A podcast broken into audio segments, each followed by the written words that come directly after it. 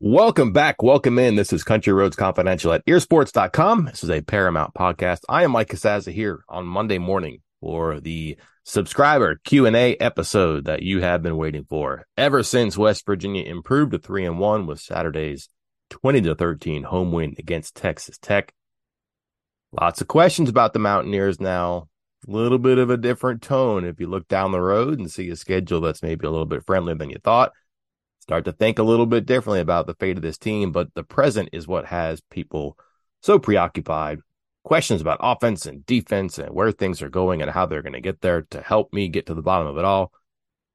Welcome in Chris Anderson. Chris, we thought we had it all figured out, but every week we learn a little bit more that we know a little bit less. Yeah, absolutely. I, I, and I think the fans are feeling the same way. This, these were the most questions hosted yet this season. I'm, I'm, I'm just trying to go back and find the Penn State thread. Um, if it's not the most, it's right behind Penn State, which again, season opener, uh, tough loss. You can understand that, but a lot of questions about this team, and uh, I hope we have some answers that we could help out with here. How would you describe the content of the mailbag after the Penn State game, apart from different than you would right now? Uh, it was absolutely negative. It was a lot about how the defense still sucked. It was just the defense is terrible. What what are we doing here? This is bad. Um, and on and on and on. And, and again, small sample size. You don't have that one game to go on, but I think some of that's changed. You look at the questions now. Obviously, you said you know different. It's the tone and the questions about the, the, now. There's like this skeptical opticism about the defense. Like, hey, it, am I supposed to believe this? Like, there's a lot of that in there this week. I like it. I think we should in- indulge here. Uh, let's get right into the questions. As always, from subscribers on the VIP side, the ones that we don't get to, Chris will try to answer in written form.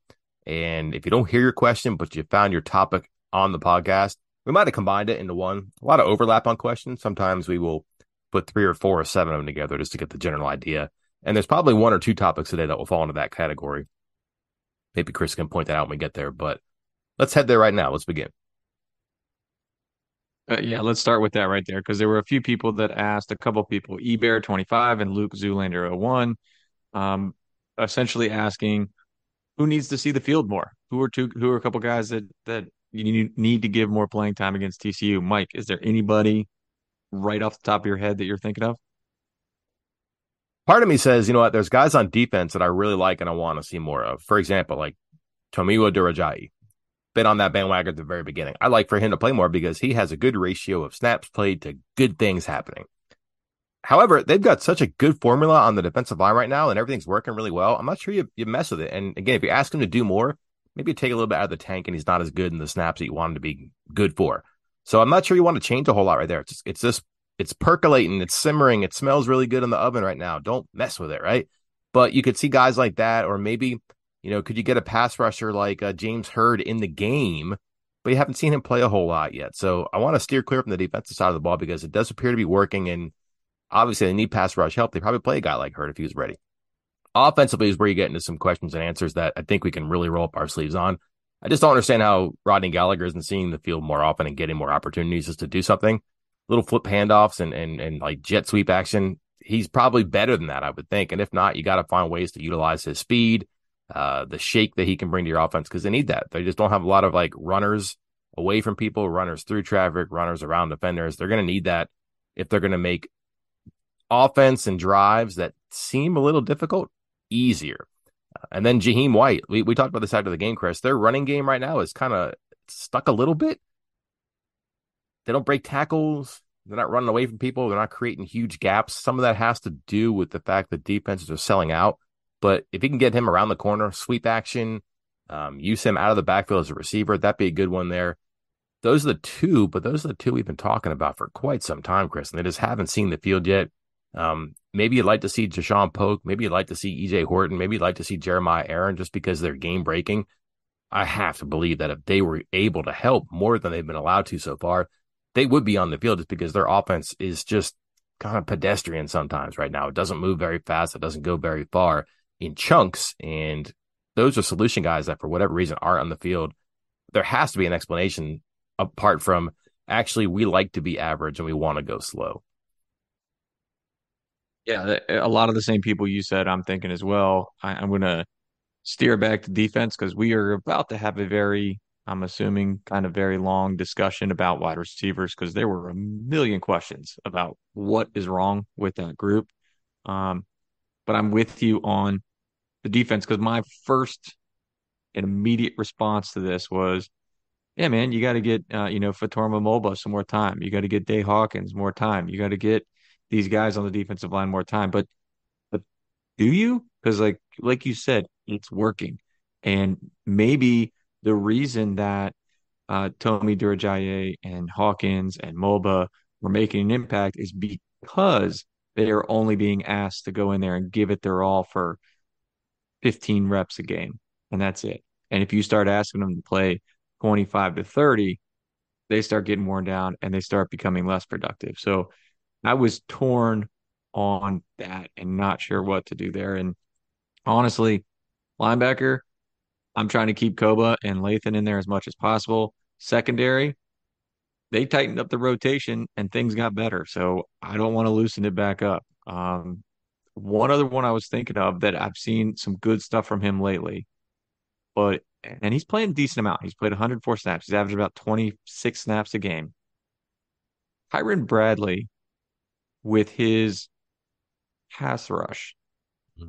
has been very good the last couple games. Now, he was way out of position and really struggled in run defense against Pitt. He he was probably the biggest culprit of that first drive when Pitt just kind of ran the same play over and over and over again. And West Virginia kind of got stuck with him in the game and could not sub him out.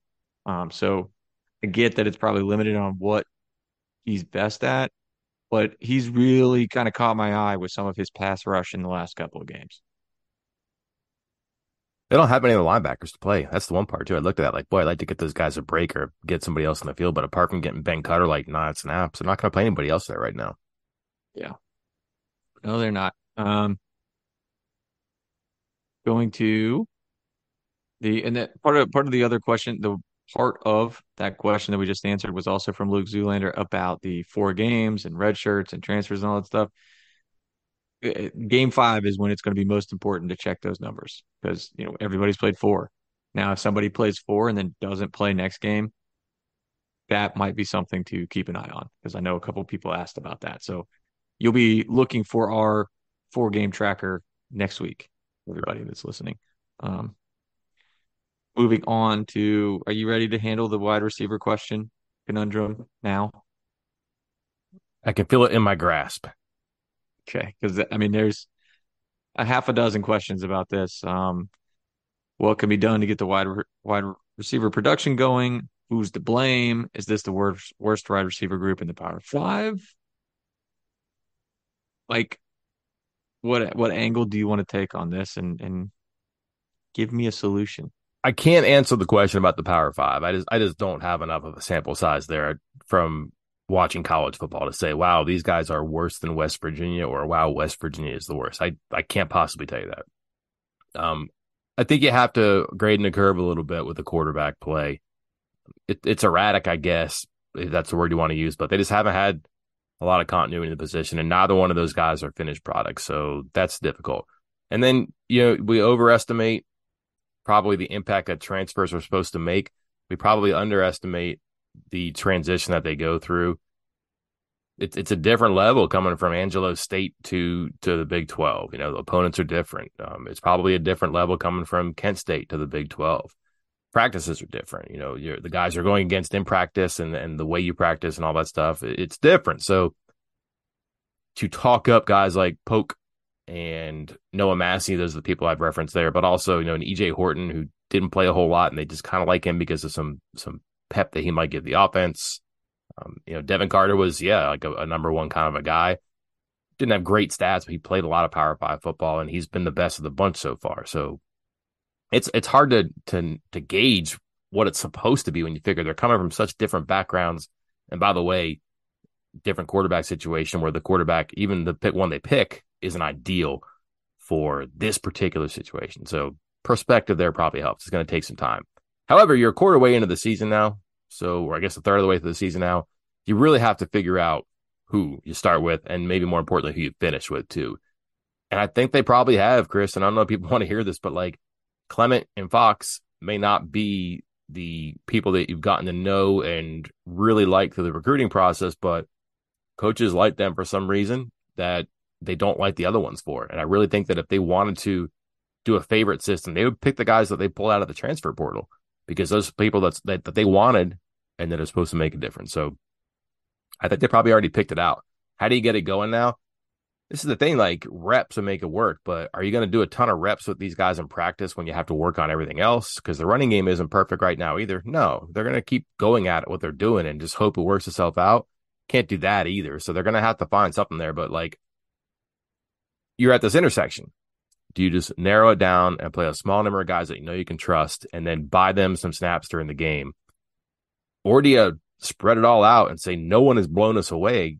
Let's play everybody. And then, you know, kind of like in basketball or, or maybe like a running game, get the hot hand established, whether that's in practice or early in the game, and let them go. I don't know what's the best one right now. I know the first one isn't very exciting because we've been seeing it and it hasn't been good. The second one is kind of exciting because you don't know what you don't know, and it might be fun to figure it out. But what type of stumbling and staggering are you going to do along the way? And and what type of a setback is that for your offense? To answer the question of is this the worst um, wide receiver group in Power Five? I'm with you. How are you? How are we really supposed to know that? I'll defer slightly to PFF receiving grades, just to just to put a number on it for people wondering. 133 teams. Um, is that FBS? I assume, uh, according to PFF. West Virginia is 118th with their receiving grades, but even that has an asterisk because that's receiving grades for everybody on the team, not just the receivers. And three of West Virginia's top five receivers are Cole Taylor, tight end, CJ Donaldson, and Jalen Anderson, at least as far as the receiving grades go. So it's it's it's as bad as you think it might be. Um, and I'm with you. Do you keep going with what you got? Do you go behind the with the mystery box, mystery box, and and try something new? Um, another part of this question that was asked was who's to blame and how does this happen? And and this is something you and I discussed before. I can't remember what brought it up, but we were talking about I know about the offense in general and how there was a new offensive coordinator every year, but wide receiver coaching has been all over the map as well. The first wide receiver coach under Neal Brown was Xavier Dye, who I believe was in his first year coaching period, like on field coaching, but I think it's safe to say that at the end of the season, West Virginia was okay with him leaving um, to take the job at USF in South Florida. Uh, the following two years was this strange mix, and I think people forget about this of Gerad Parker and Travis Trickett sometimes. Like it was an unclear division of labor with the receivers. Like originally, Trickett had inside receivers coach as part of his resume and then it was just gone.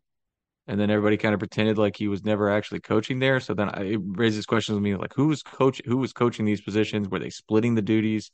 Who was doing what? And then he's gone. In comes Tony Washington. Again, a year where once the season ended, West Virginia was okay with him leaving and going somewhere else. And you know, now you brought in Bilal Marshall, and you can't. I mean, you can't put anything at the feet of Bilal Marshall. He hasn't been there long enough to to make an impact on anything yet. So I think just a lot of uncertainty and uh, at the wide receiver position over the years with the coaching aspect of things. Get that, but you're still getting coached. You know, there's still nine routes on a tree.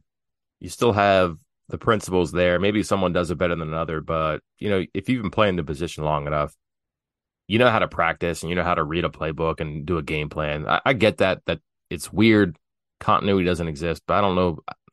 You're kind of not you, Chris, but this this point would imply that they've hired bad coaches, and I, I don't know that to be true. Um, it also maybe implies that they brought in bad players, and I don't know that to be true either, which just kind of brings me to what's going on.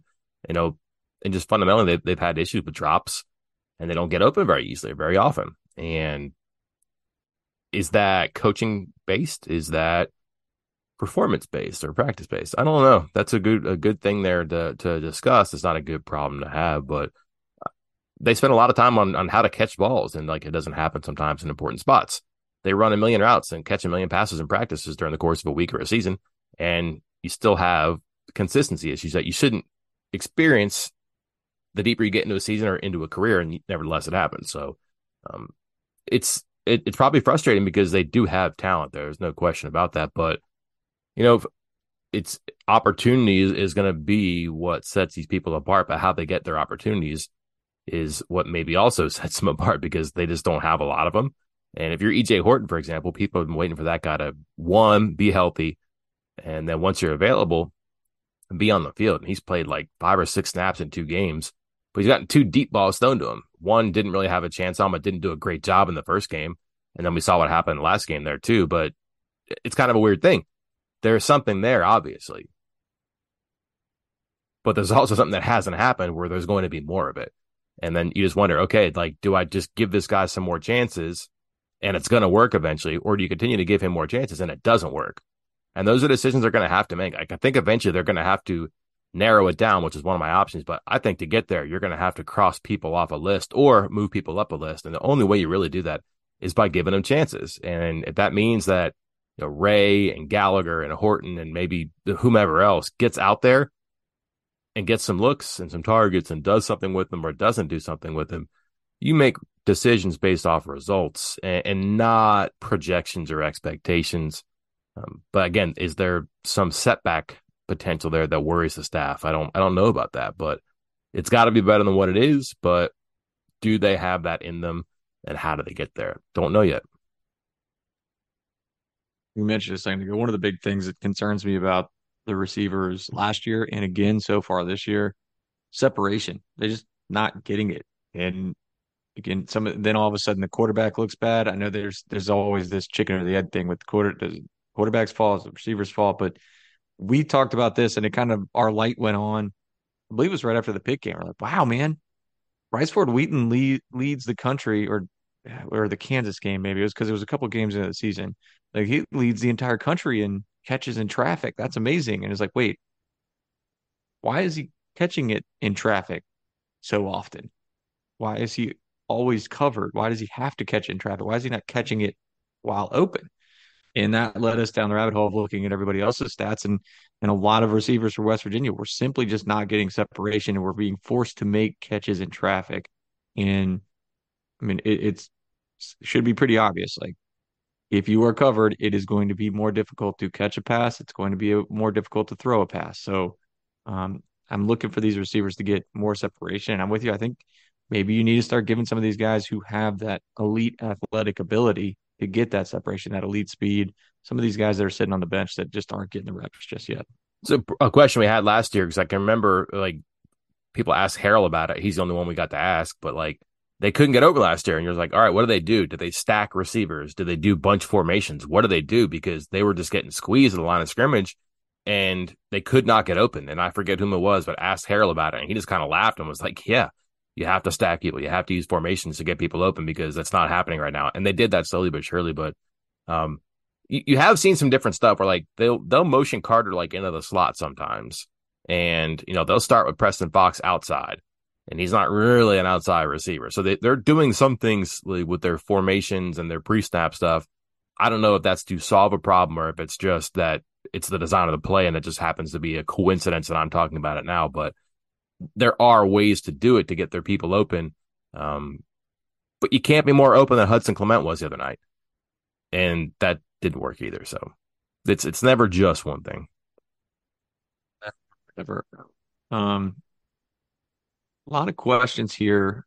Also, moving on to another group of questions, guys. This there are a lot of duplicates, but I'm going to go with C. Hush's question regarding the offensive line. It says the board is polarized about the offensive line. One side says their play has been disappointing, The other side says their play has been very good. The odds are stacked against them since every team knows we will rely on the run.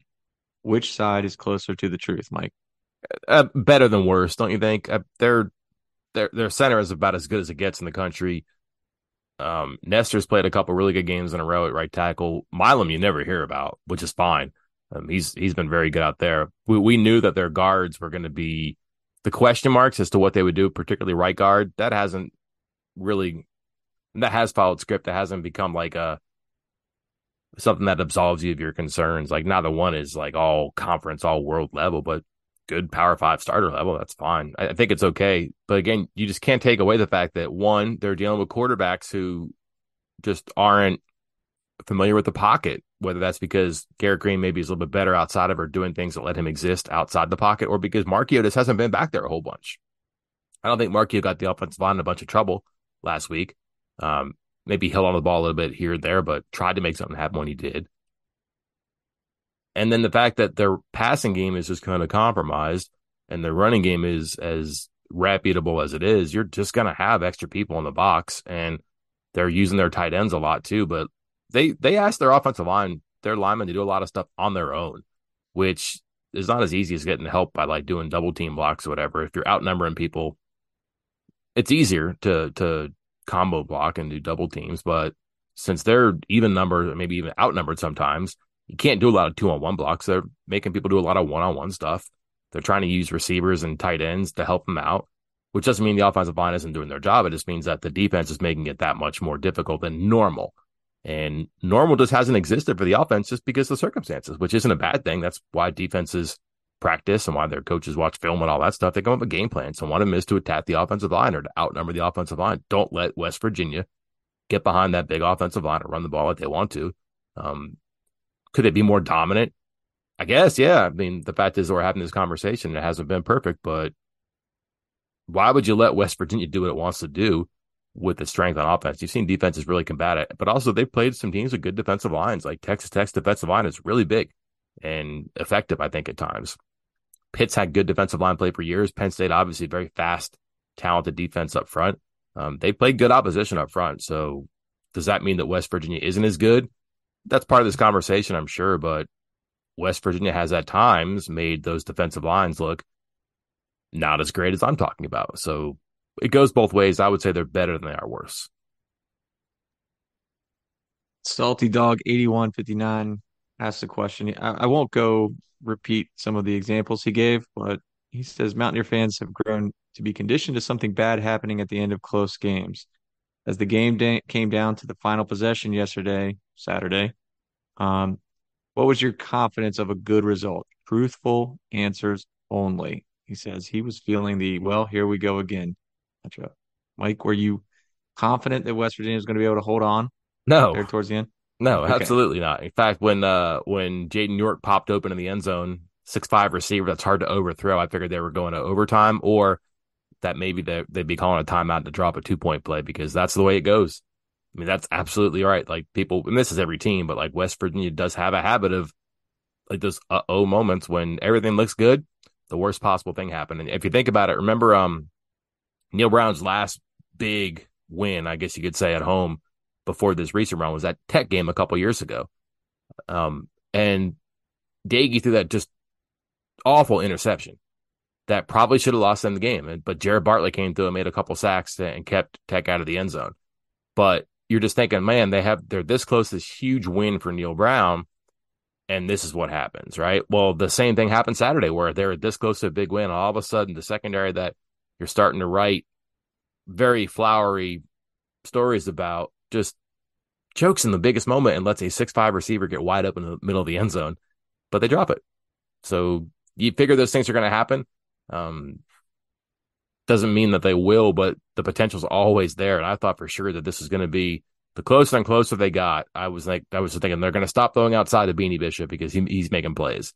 And they're not going to run the ball here too because uh, everybody's going to be selling off for Brooks. Watch something here. Watch the tight end. I was honestly thinking tight end, Chris. When I saw a big guy in the middle of the field, I thought it was a tight end, and I was thinking, nope, that's it.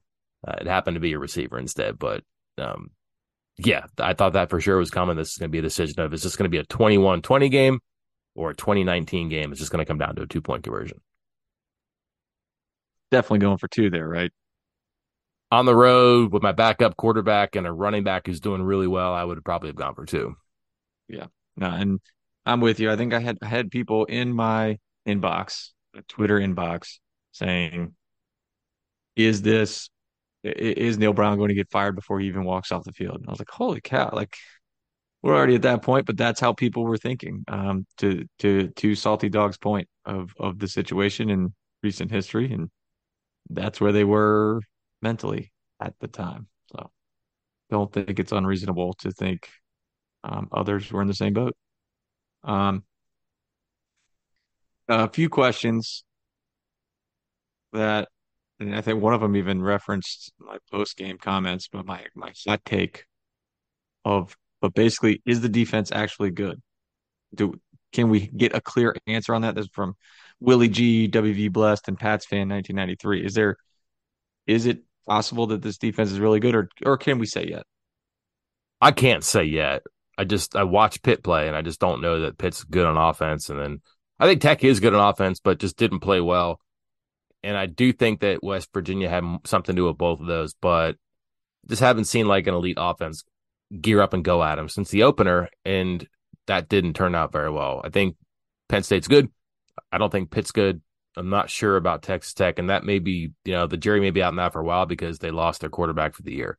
So who knows? It's hard to look at those three at the moment and project it forward. I just don't think two of those are very good offenses. And everybody's like, oh man, Tahj Brooks is great. Tahj Brooks had what three carries in the first half with a backup quarterback slinging it around the field. I don't understand that one there.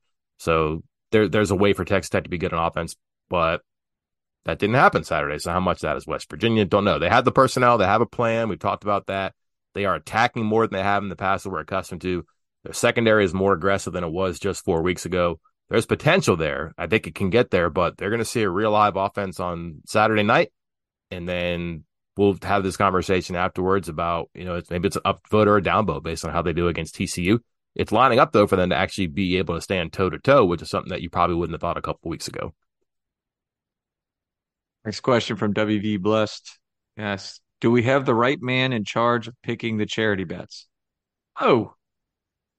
Oh. Eh, Stray uncalled for, but it, it begs the question. Mike, do you want to make a return to the charity bets? Does charity want me to make a return? Probably not, right? Uh, I haven't. I, the early games are always hard, Chris. Don't feel too bad because teams are still figuring themselves out, and you got to get some patterns yeah. and data to use. So onward and upward for you, I think. It was tough. I I I, I complained last week uh, about how everything had to go wrong for me to lose a couple of those bets, and like I mean, a lot of stuff like Army going six for six on fourth down and six inches early on a block on a so on and so forth. This week I just got destroyed. I thought there were some underdogs that might be able to pull off some nice wins. So I did pick, I think it was three underdogs on the week. And then none of them came through. And I went Wake Forest, who was facing the worst run defense in the entire country, and they couldn't run the ball. So um it was not a great week. Not a great week for me uh, in the old sport. Great week for the sports books. Not a great week for me. You um, haven't lived until you went to bed with New Mexico State up two scores on Hawaii in the midnight game and keeping your parlay together, and then waking up to find out that the Aggies blew a 14 point lead and lost on a walk off field goal. Gotta love gambling. Yeah. Uh, CE5588 asks, at what point do we start putting more running backs at receiver positions? Uh, week one, it? probably. But, but, why wouldn't they? And they, I just, I don't get it. I don't know. Like, there's a way, unless that maybe they weren't quite as good as they were said to be, or we wrote them up to me. But if it hasn't happened, it's, I guess it's something they can add. But like, again, they know these are solutions to whatever problems or soft spots they have and just not implementing it. So there might be a reason apart from we just want to be average and we want to go slow. Somebody asked, um, because I think you and I did we discuss this on post game or was this not on the podcast about the one of the ugliest wins? Maybe I think for West Virginia was it either the Pitt game or this game, and somebody asked, was this back to back worst, ugliest? No, worst wasn't the right word. Where's that question? Ugliest wins for West Virginia in recent memory. Yeah, that's a bump. I don't. Again, you can go back to some vintage eras of the of the of the nineties or whatever and be like, oh boy, that wasn't very fun. But they won. So everything through historical window is, is tricky because they probably have existed in the past. And we just our memories are all different spans. So I get that. But in recent history for sure. And that's what's so weird. Like this is a three game homestand that never ever happens, right? You're just not going to get this because the way non conference play is scheduled now, and you're never going to get three in a row in conference play. And you got to have goodwill for this stuff. And the way that they tie in mini packages, so like mini packages, you could get Pitt and Texas Tech in a third game later in the season. So was that enough? Those two games for fans to come back for that third game? Maybe that's what puts these so much on these next two road games too. Because if they're good, hey, you might come back, you might want to, but I think the fact that only 50,000 people came out meant they weren't probably enthused by that game against Pitt. Also, three weeks in a row, that's tough to do. And maybe not everybody's doing three, but some people are. Maybe it's back to back weeks or two and three weeks. It's hard to do for everybody. But also, 50,000 is 50,000, which means that the brand, you know, it's not really a whole bunch of people like clamoring to watch more of that football, which is what they got. So, again, it's probably a good time to have a break and go on the road just to see what they're made of, but also for fans to kind of be able to catch their breath because neither one of those games was like aesthetically pleasing. And when you think about points in the board and, and eyes on your program, you don't see a whole lot of either one right now, too. So um, you'd like to be able to capitalize more on getting three straight home games. But I think people think about that first, almost first half against uh, Duquesne and then what they saw for eight quarters against Pitt and Texas Tech. And it, it just doesn't get the engine running, I don't think. I actually was trying to go back and look at this because as the game was going on, I thought to myself, wow, West Virginia's about to win this game 13 to 3 or 13 to 10. And I was like, when was the last time they won when only scoring 13 points? I believe the answer was 1996, a 13 to 0 win over Maryland. Two weeks before that, they beat East Carolina 10 to 9. And sandwiched in between that, they beat Purdue 20 to 6. And I think that might have been the ugliest three game winning streak, which was part of a bigger winning streak, uh, seven straight games. I think they started that season 7 and 0. But those three games in particular, we went back and looked, turnovers. And even with Amos Zereoué, like they were averaging like 2.7 yards per carry in those three games.